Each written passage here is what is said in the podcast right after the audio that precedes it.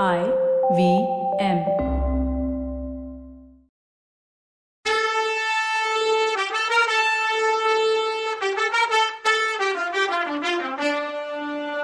வணக்கங்க. நான் கவிதா பேசுறேன். வெல்கம் டு கதை பாட்காஸ்டின் பொன்னியின் செல்வன் இது எபிசோட் நம்பர் நூத்தி பதினாறு. ஆதித்த கரிகாலர் கடம்பூர் அரண்மனைக்குள்ள நுழைஞ்சதும் கோட்டை கதவை படின்னு சாத்தினாங்க. உடனே என்ன என்னை இங்க ஜெயில போட போறீங்களா? அப்படின்னு கேட்டதும் திகைச்சு போய் அடிச்சு புடிச்சு பதில் சொன்னாங்க பழுவேட்டரையரும் கடம்பூர் சம்புவரையரும். இன்னும் சில பல வெடிகளை போடுவார் கரிகாலர்னு நம்புவோம். வாங்க பார்க்கலாம். அப்போ கோட்டை வெளிவாசல்ல ஜனங்க சத்தம் அதிகமா கேட்டுச்சு. கரிகாலர் மாடிக்கு போற வழிய கேட்டு அது வழியா மேல போனார். அவனோட மத்த மூணு பேரும் சேர்ந்து போனாங்க. அப்போ கீழே நின்றுட்டு இருந்த சம்புவரையர் பெரியவரை பார்த்து என்னங்க இது? வழியில போற சனியனை விலைக்கு வாங்கின மாதிரி ஆயிடுச்சு. இவன் மூளை சரியா இருக்கா இல்லையா? சின்ன பிள்ளைங்க பேச்ச கேட்டு தப்பு பண்ணிட்டோமோ? அப்படின்னாரு. அதுக்கு பெரியவர் அப்படிலாம் ஒன்றும் நடக்காது. நம்ம நினைச்சது நடந்தா நடக்கட்டும் இல்லைன்னா போகட்டும்னாரு. அதுக்கு அவர் அந்த மேட்ரை பத்தியே நான் பேசல. நம்ம வீட்டில் அவன் இருக்கும்போது ஏதாவது ஏடா கூடமா நடக்கக்கூடாது. சகுனம் ஒன்றும் சரியாவே இல்லை. அவனை பார்த்தா மதம் பிடிச்ச யானை மாதிரி இருக்கான். மூஞ்சியில கடுகடுப்பையும் நாக்கல்ல விஷத்தையும் பாத்தீங்கல்ல? அப்படின்னார். அதுக்கு பெரியவர் கொஞ்ச நாள் பல்ல கடிச்சிட்டு சகிச்சுக்கோங்க. அந்த பல்லவன் அவனை கொஞ்சம் கண்ட்ரோல் பண்ணுவான். இன்னொருத்தன் வேற அவன் கூடவே வந்திருக்கானே. அவனை தான் எனக்கு பிடிக்கல. அவன் ஒற்றனா இருப்பானவனு கூட சந்தேகமா இருக்கு. முன்னாடி நாம கூட்டம் போட்ட அன்னைக்கு கூட அவன் வந்திருந்தான்ல? நேத்து சாயந்தரம் நாங்க வரும்போது மரத்தோப்புக்குள்ள நின்றுட்டு இருந்தான்னாரு. அவன் என் பையனோட ஃப்ரெண்டு அவனை பத்தி பயம் இல்லை எனக்கு இப்ப ஏன் பொண்ணுங்க இருக்க பக்கம் போறாங்கன்னு தெரியலையே. நாமளும் போலாமான்னாரு. அப்போ கரிகாலன் பின்னாடி கொஞ்சம் பின்தங்கி ஃபாலோ பண்ண பார்த்திபேந்திரன் காதுல சம்போரையர் சொன்னது விழுந்துடுச்சு. அவன் அவர்கிட்ட வந்து ஐயா இளவரசர் விஷயத்துல எதுல வேணா சந்தேகப்படுங்க. ஆனா பொண்ணுங்க விஷயத்துல மட்டும் சந்தேகமே படாதீங்க. பொண்ணுங்களை அவர் கண்ணெடுத்து கூட பார்க்க மாட்டாருன்னா. பழுவேட்டரையர் சிரிச்சுக்கிட்டே அப்படின்னா நாம அவரை அழைச்ச நோக்கமே நிறைவேறாதே அப்படின்னாரு. அது சம்போரையர் மகளோட அதிர்ஷ்டத்தையும் சோழ சாம்ராஜ்யத்தோட அதிர்ஷ்டத்தையும் பொறுத்ததுன்னா பார்த்திவன் பார்த்திபேந்திரா மணிமேகலையோட அதிர்ஷ்டம்லாம் இருக்கட்டும் விடு. இப்போ ஏன் வரும்போதே இவ்வளோ கடுகடுன்னு வர்றாரு இவரு? எதுக்கு ஒரு இக்கு வச்சு ஜாடையா பேசுறாரு? அவரை எப்படியாவது நீ சண்டை இல்லாம இங்க இருந்து அழைச்சிட்டு போனா போதும்னு தோணுது எனக்கு அப்படின்னாரு சம்போரையர். அதுக்கு பார்த்திபன் வெள்ளாற்றங்கரை வரைக்கும் இளவரசர் சந்தோஷமாவும் குதூகலமாவும் தான் வந்தாரு. இந்த வந்தியத்தேவனும் அந்த தடி வைஷ்ணவனும் வந்து சேர்ந்தானுங்க அதுக்கப்புறம் தான். அதுக்கப்புறம் தான் இப்படி ஆயிட்டாரு.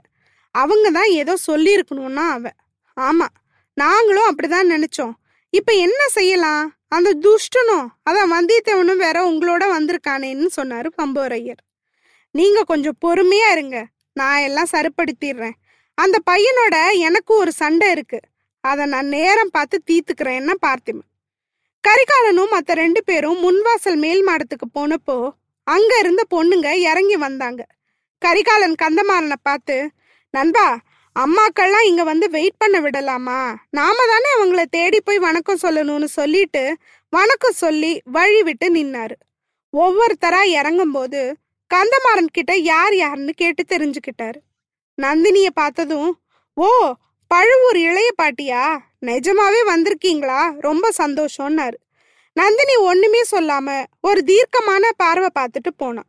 அந்த பார்வையை தாங்க முடியாம கரிகாலரோட உடம்பு கொஞ்சம் நடுங்குனுச்சு. ஆனா டக்குன்னு சமாளிச்சுக்கிட்டார். பின்னாடி வந்த மணிமேகலைய பார்த்து ஓஹோ இவன் உன் தங்கச்சி மணிமேகலை தானே? ஓவியத்துல பாக்குற கந்தர்வ கன்னி மாதிரி இருக்காளே. இவளுக்கு சீக்கிரமே ஒரு மாப்பிள்ளை பார்த்து கல்யாணம் பண்ணணும்னாரு. மணிமேகலைக்கு வெக்கமா போச்சு. அவ கண்ணு செவக்க வந்தியத்தேவனை பார்த்துட்டு கடகடன்னு கீழே இறங்கி போனான் பொண்ணுங்க எல்லாரும் போன பின்னாடி மாடத்துக்கு போய் நின்னாரு. வாசல்ல கூட்டம் கலைய ஆரம்பிச்சிருந்தது. அவரை பார்த்த உடனே கூட்டம் எல்லாம் திரும்பி வர ஆரம்பிச்சிட்டாங்க. அந்த மாடத்தை ஒட்டி தான் கட்டிய சொல்றவன் நின்றுட்டு இருந்தான். அவனை பக்கத்துல கூப்பிட்டு ஜனங்களுக்கு கொஞ்சம் விஷயங்களை சொல்ல சொன்னாரு. கட்டிய சொல்றவன் போய் ரெண்டு மூணு தடவை கத்தி ஜனங்க அட்டென்ஷனை அங்க வர வச்சுட்டு சொல்ல ஆரம்பிச்சான். சோழக்குள்ள இளவரசர் இங்க அரண்மனையில பத்து நாள் வரைக்கும் தங்கியிருப்பார். சுத்துப்பட்ட ஊருக்கெல்லாம் வருவார். அப்போ அந்தந்த ஊர் மக்கள் அவரை நேர்ல பார்த்து குறை எதுவும் இருந்தா சொல்லலான்னு சொன்னோம் அவ்வளோதான் இது வரைக்கும் ஜனங்க அமைதியா இருந்தாங்கங்கிற மாதிரி ஆரவாரம் வந்துச்சு. சந்தோஷ குரல்களும் வாழ்த்தொழியும் கரகோஷமும் சேர்ந்து வானையே பொழந்துச்சு. சம்போரையரும் பழுவேட்டரையரும் பார்த்திபேந்திரனும் அதே இடத்துல தான் நின்றுட்டு இருந்தாங்க. கரிகாலர் பார்த்திபேந்திரா என்ன நீ கிழவங்களோடைய சேர்ந்து இங்கேயே நின்றுட்ட இவங்களோட சேர்ந்து நீயும் ஏதாவது சதி பண்றியா என்னன்னு கேட்டார். கிழவங்க ரெண்டு பேரும் திகைச்சு போய் அவர் முகத்தை பார்த்தாங்க. அவர் சிரிச்சிட்டு இருந்தார். சம்போரையர் கொஞ்சம் சமாளிச்சுக்கிட்டு கொமகனே கொஞ்ச நேரத்துக்கு முன்னாடி சிறைன்னீங்க இப்போ சதின்றீங்க நீங்க என் குடிசையில இருக்க வரைக்கும் உங்களுக்கு ஒரு கெடுதலும் வராது. அப்படி ஏதாவது நடந்துச்சுன்னா அதுக்கு முன்னாடி ஏன் உயிர் போயிடும்னாரு. அதுக்கு கரிகாலர் ஐயா எனக்கு கெடுதல் ஏதாவது வரும்னு நான் பயப்படுறேன்னு நினைச்சிங்களா என்ன? ஒரு லட்சம் பாண்டிய நாட்டு எதிரிங்க இடையில இருக்கும்போதே எனக்கு ஏதாவது நடக்கும்னு நான் பயந்ததில்ல. என் ஃப்ரெண்ட்ஸ் கூட இருக்கும்போதா நான் பயப்படுவேன். ஆனா நீங்க திருப்பி திருப்பி உங்க அரண்மனைய குடிசைன்னு மட்டும் சொல்லாதீங்க. இத சுத்தி எவ்வளோ உயரமான காம்பவுண்ட் வால் எவ்வளோ பெருசு? தஞ்சாவூர் கோட்டையை விட பெருசா இருக்கே. எந்த எதிரிங்க வருவாங்கன்னு இவ்வளோ பாதுகாப்பா கோட்டை கட்டினீங்கன்னு கேட்டாரு கரிகாலர். இளவரசே எங்களுக்குன்னு தனி எதிரிங்க யாருமே கிடையாது. சோழ குலத்துக்கு யாரு எதிரிங்களோ அவங்க எங்களுக்கும் எதிரிங்க. உங்களுக்கு யாரு ஃப்ரெண்ட்ஸோ அவங்க எனக்கும் ஃப்ரெண்ட்ஸுன்னாரு சம்புவரையர். நீங்க இப்படி சொல்றது எனக்கு ரொம்ப சந்தோஷமா இருக்கு. என் ஃப்ரெண்டு வந்தியத்தேவனை உங்க பையன் கந்தமாறன் எதிரி மாதிரி பாக்குறானே இது தப்பு இல்ல அப்படின்னாரு கரிகாலர். அதை கேட்டதும் கந்தமாறன் தலையை குனிஞ்சுக்கிட்டான். அங்க அரண்மனைக்கும் காம்பவுண்ட் வாலுக்கும் இடையில கொஞ்சம் முத்தத்துல அதாவது ஓப்பன் டு ஸ்கை பிளேஸ்ல கந்தமாறன் வழி காட்டிட்டு போக கரிகாலன் சுத்தி முத்தி பார்த்துட்டே நடந்தார். மற்ற நாலு பேரும் அவரை ஃபாலோ பண்ணாங்க. குறவை கூத்துக்காக போட்டிருந்த மேடையும் கொட்டகையும் பார்த்ததும் என்ன நடக்க போகுதுன்னு விசாரிச்சாரு. சம்பூரையர் தயங்கி தயங்கி உங்களுக்கு இஷ்டம்னா குறவை கூத்து வைக்கலான்னு அப்படின்னு சொன்னாரு. ரொம்ப நல்லது. நடக்கட்டும். வில்லு பாட்டு வைங்க. கரிகால் வளவர் நாடகம் விஜயாலய சோழர் நாடகம் எல்லாம் வைங்க. பகலெல்லாம் காட்டுல வேட்டையாட போவோம். ராத்திரியில கூத்து பார்ப்போம் சம்புரையரே என் தாத்தா மலையமான் என்கிட்ட என்ன சொல்லி அனுப்பியிருக்கார் தெரியுமா? கடம்பூர் சம்புரையர் அரண்மனையில இருக்கும்போது ராத்திரி கூட தூங்காதன்னு சொன்னார். அதுக்கு என்ன பதில் நான் சொன்னேன் தெரியுமா? தாத்தா நான் பகல்ல கூட தூங்குறதில்ல. நைட்டும் தூங்குறதில்ல. நான் தூங்கி மூணு வருஷம் ஆச்சு. அதனால நான் தூங்கும்போது எதிரிங்க ஏதாவது பண்ணிடுவாங்கன்னு பயப்பட வேண்டாம். நான் முழிச்சிட்டு இருக்கும்போதே யாராவது கெடுதல் பண்ணாதான் உண்டு. அவ்வளவு துணிச்சல் உள்ளவன் எவன் இருக்கான்னு தாத்தாவுக்கு ஆறுதல் சொல்லிட்டு வந்தேன்னாரு. இத சொல்லிட்டு சிரிச்சாரு. சம்புரையருக்கு கோவமான கோவம். கோவத்தை அடக்கிக்கிட்டு நடுங்குற குரல்ல இளவரசே நீங்க முழிச்சிட்டு இருந்தாலும் சரி தூங்கிட்டு இருந்தாலும் சரி உங்களுக்கு எவனும் இந்த அரண்மனையில இருக்கும்போது கெடுதல் செய்ய நினைக்க கூட மாட்டான்னாரு.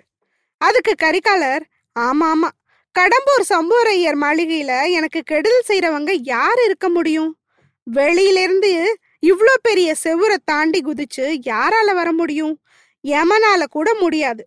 உங்களை பார்த்தா யமனே பயப்படுவானே. என் திருக்கோளூர் தாத்தாவுக்கு வயசாயிடுச்சுல்ல. அதனால வீணா கவலைப்படுறாரு. சில பேர் அப்படிதான். வயசானா வீண் கவலைப்படுவாங்க. என் பழுவூர் தாத்தாவை பாருங்க. எவ்வளோ மிடுக்கா நடக்கிறாரு இந்த வயசுலயும். அறுபது வயசு ஆயிடுச்சுன்னு சொன்னா யாராவது நம்புவாங்களான்னு சிரிச்சாரு. பெரிய பழுவேட்டரையருக்கு இதுக்கு ஏதாவது பதில் சொல்லணுமா வேணாமான்னு தெரியல.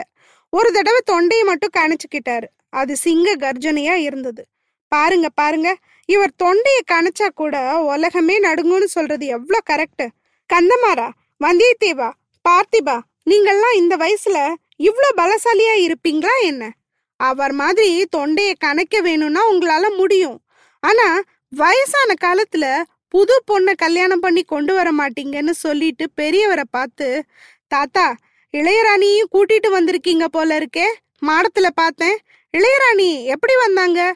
ரதத்திலையா? வண்டியிலையா? இல்ல மூடு பல்லக்குலையான்னு கேட்டாரு. அதுக்கு பெரியவர் யானை மேல அம்பாரி வச்சு எல்லாருக்கும் தெரிய கூட்டிட்டு வந்தேன்னாரு. அப்படிதான் பண்ணணும் தாத்தா. மூடு பல்லக்குல மட்டும் அழைச்சிட்டு வராதீங்க. இதனால நிறைய வதந்தி வருது. இதுல காமெடி என்னன்னா இளையராணி மூடு பல்லக்கில் சில நேரம் என் சித்தப்பா மதுராந்தகன் ரகசியமா ஏறிட்டு ஊர் ஊரா போறானா இப்படி ஒரு ரூமர் நாடு முழுசும் ஓடிட்டு இருக்குன்னு சொல்லி இடி இடுன்னு சிரிச்சாரு. ஆனா இருந்த மத்த யாருமே சிரிக்கல. ஒவ்வொருத்தர் மனசுலயும் ஒவ்வொரு விதமா கவலையாச்சு. வந்தியத்தேவனுக்கு சொரேர்னுச்சு. ஐயோ எப்படிப்பட்ட தப்ப பண்ணிட்டோம்? இந்த வெறி பிடிச்ச மனுஷங்கிட்ட எல்லாத்தையும் வேற சொல்லிட்டோமே. ஒன்னையும் மிச்ச வைக்காம சொல்லிட்டு தான் மறுவேளை பாப்பார் போலையேன்னு டர்றானா. இதை விட பெரிய பழுவேட்டரையரோட மனசு எரிமலை மாதிரி புகைஞ்சு கொதிச்சுக்கிட்டு இருந்துச்சு. உருமுனாரு தொண்டையை கணச்சுக்கிட்டாரு அவர் பேசலான்னு நினைக்கும் போது பார்த்திபன் முன்னாடி வந்து பேச ஆரம்பிச்சான். இளவரசே இளையராணிய நான் ரொம்ப கொஞ்ச நாளைக்கு முன்னாடி தான் பார்த்தேன். பார்த்து பழகுனேன் அதுக்குள்ள அவங்க எப்படிப்பட்ட பத்தினி தெய்வம்னு தெரிஞ்சுக்கிட்டேன். பழுவூர் ராணியை பத்தி யாராவது தப்பா சொன்னீங்கன்னா அவங்கள என் வாளுக்கு இரையாக்குவேன். இது சத்தியம்னு சொன்னான். கந்தமாறனும் முன்னாடி வந்த அதே மாதிரி என் கையில கத்தி எடுக்க வேண்டிய அவசியமே இல்லை. ராணிய பத்தி தப்பா சொல்றவனை என் கையாலேயே கழுத்து நெரிச்சு கொன்னுடுவேன். இது சத்தியம்னா. இத கேட்ட வந்தியத்தேவனும் தானும் தாம் பங்குக்கு ஒரு அடி முன்னாடி வந்து நானும் அப்படிதான் பழுவூர் ராணிய பத்தி யாராவது தப்பா பேசினா கண்ணாலேயே சுட்டு எரிச்சிருவேன்னா. ஆஹாஹா. கொஞ்சம் பொறுங்க ஃப்ரெண்ட்ஸ் என்கிட்டயே சண்டைக்கு வந்துடுவீங்க போலயே. பாத்தீங்களா தாத்தா? தமிழ் பெண் குலத்தை காப்பாத்துறதுல இவங்க எவ்வளவு துடிப்பா இருக்காங்கன்னு? ஆனா பழுவூர் ராணிய யார் என்ன தப்பு சொன்னா? அப்படி தப்பு சொன்னா நானும் கேட்டுட்டு சும்மா இருக்க மாட்டேன். இந்த வீராதி வீரங்க வர்ற வரைக்கும் தப்பு சொல்றவனை விட்டு வைக்கவும் மாட்டேன். பழுவூர் ராணியோட மூடு பல்லக்க தான் குறை சொல்றாங்க. அந்த கோழ மதுராந்தகன் ராணியோட மூடு பல்லக்கில் தான் ஊர் ஊரா ரகசியமா பிரயாணம் பண்றானா எப்ப ஒரு ஆம்பளை மூடு பல்லக்குல ரெண்டு பக்கத்துலயும் திரைய போட்டுக்கிட்டு பயணம் பண்றானோ? அப்ப ராணியும் அதே மாதிரி பயணம் பண்ணா வேற மாதிரி நினைக்க தோணுதில்லன்னாரு. அடுத்து என்ன பேசுறான்னு அடுத்த எபிசோட்ல பார்க்கலாம். அது வரைக்கும் நன்றி வணக்கம்.